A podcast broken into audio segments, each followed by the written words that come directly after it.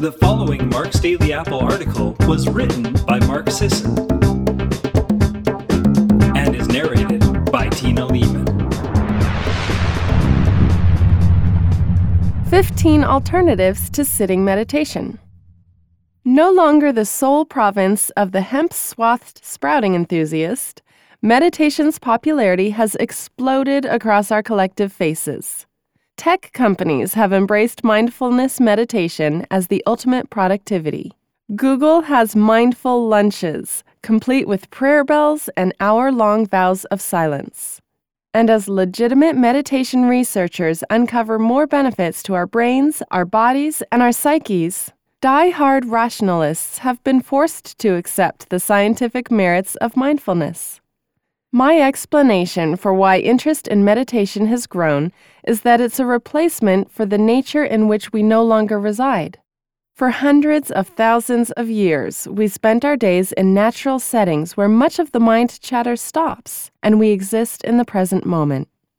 The falling leaves sparkling overhead with sunlight, the herky jerk scamper of a startled lizard just off the trail, the erratic, brilliant butterfly fluttering through the scene that you can't help but stop to watch.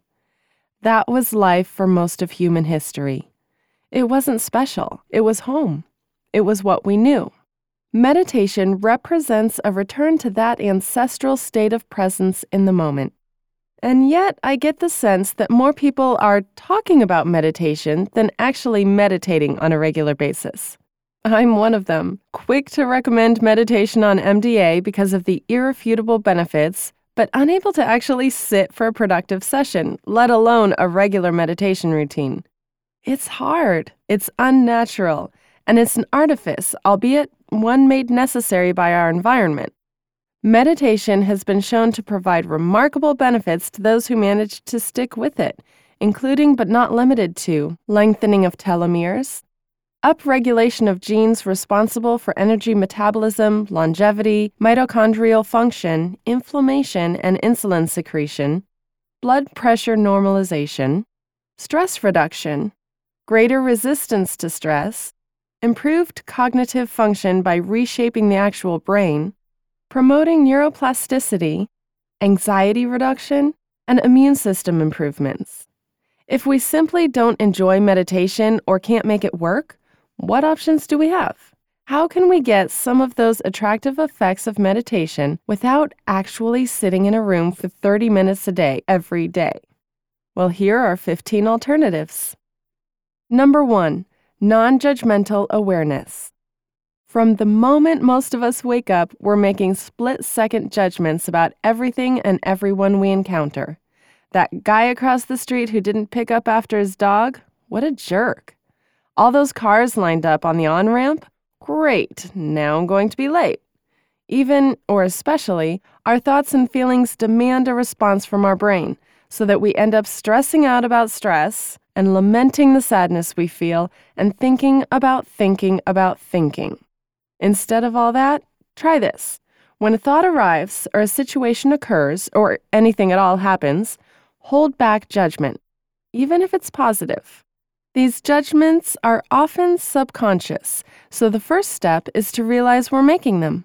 Observe and acknowledge the item. If it's sadness, accept it. If it's a rude driver cutting you off, move on. If a bird poops on your shoulder, get a paper towel. As I see it, this is the ultimate goal of any formal mindfulness meditation practice to do it in daily life. Number two, surfing. Have you ever seen a depressed, anxious surfer? Me neither. In 2011, researchers found that surfers are far less likely to suffer from depression or anxiety than the general population. Last year, scientists even rigged up top surfers with EEGs to quantify the physiological state of stoke. Although the results haven't been released yet, I'd imagine stoke looks an awful lot like mindfulness. Like mindfulness meditation, surfing has been used to improve quality of life in veterans with PTSD.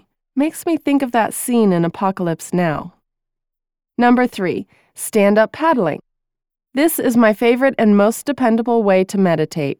It's not a workout, unless I intend it to be a workout or I'm racing someone. The benefits to fitness and body composition are afterthoughts, albeit welcome ones.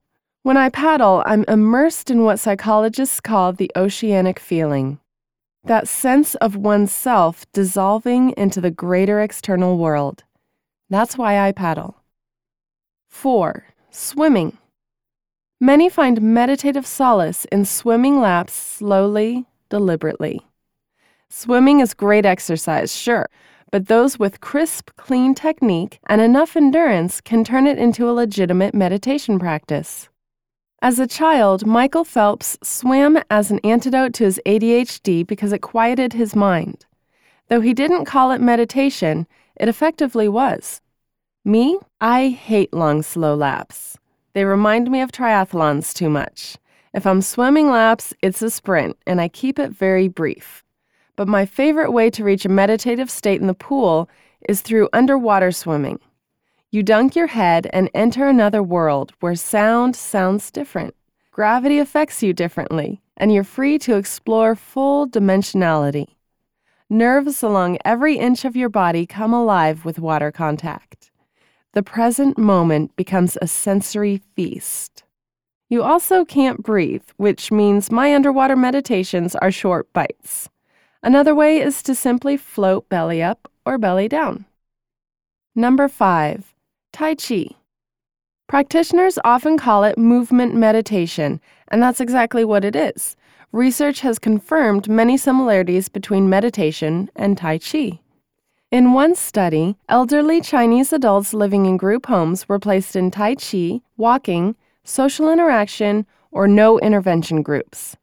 The Tai Chi groups saw increases in brain volume, verbal learning, and verbal fluency, as well as improvements in dementia scores. It also lowers cardiovascular risk in women, just like meditation. 6. Yoga. Many yoga practitioners will say that yoga isn't really about the poses or the stretching, it's about the meditation. And when you think about what happens in your typical yoga pose, it's the perfect opportunity to practice acceptance of discomfort. Those who practice mindfulness are also practicing non judgmental awareness of both positive and negative emotions, thoughts, and situations. You can observe that you're feeling sad or happy, but it's only by identifying with those emotional states that we grant them power over us. I am sad, and that is a bad thing. Yoga poses are often painful and uncomfortable. If we can observe the physical discomfort of a particular pose from a detached position, neither running from it or dissolving into it. We're practicing true mindfulness. Like meditation, yoga may have beneficial effects on telomere length and longevity. 7. Music practice. Researchers have begun to reconceptualize musical practice as a form of mindfulness meditation. I wouldn't recommend a total beginner grabbing a violin and expecting to reach a state of mindful bliss. You'll just fiddle around and produce a cacophony so jarring that not even Buddha himself could avoid passing judgment. Instead, use an instrument you can actually use. Grab a hand drum and keep a simple beat. Use a Tibetan singing bowl, strike the side, and observe the resonance. Something simple, or not so simple if you are experienced. Number 8. Vita Moves. I've discussed Angelo de la Cruz's Vita Moves before. It's a movement practice predicated on moving one's tissues and joints through their full ranges of motions in a deliberate manner. Rather than momentum, you move with presence and intent. Rather than speed through it while thinking about the bills you have to pay, you focus on your body as it moves through space. You feel and focus on the stretch in your lats, the pull of your left hamstring when you move one way, the contraction of the quads when you rise from a full squat. Number 9. Walking. Tara Brach, a Buddhist teacher who publishes guided meditations and lectures on her fantastic podcast, is a proponent of walking meditation. Rather than sit in stillness, she suggests walking along a short predetermined path of 20 to 30 paces somewhere quiet and familiar. This creates boundaries and reduces distractions. More seasoned or confident people can go on unstructured longer walks. The important thing is to pay attention to the shifting weight of your body as you walk, the feel of your footfalls, and the sensation of gliding through the air. As with sitting meditation, allow thoughts and other distractions to come and go. Acknowledge, but do not dwell on or judge them.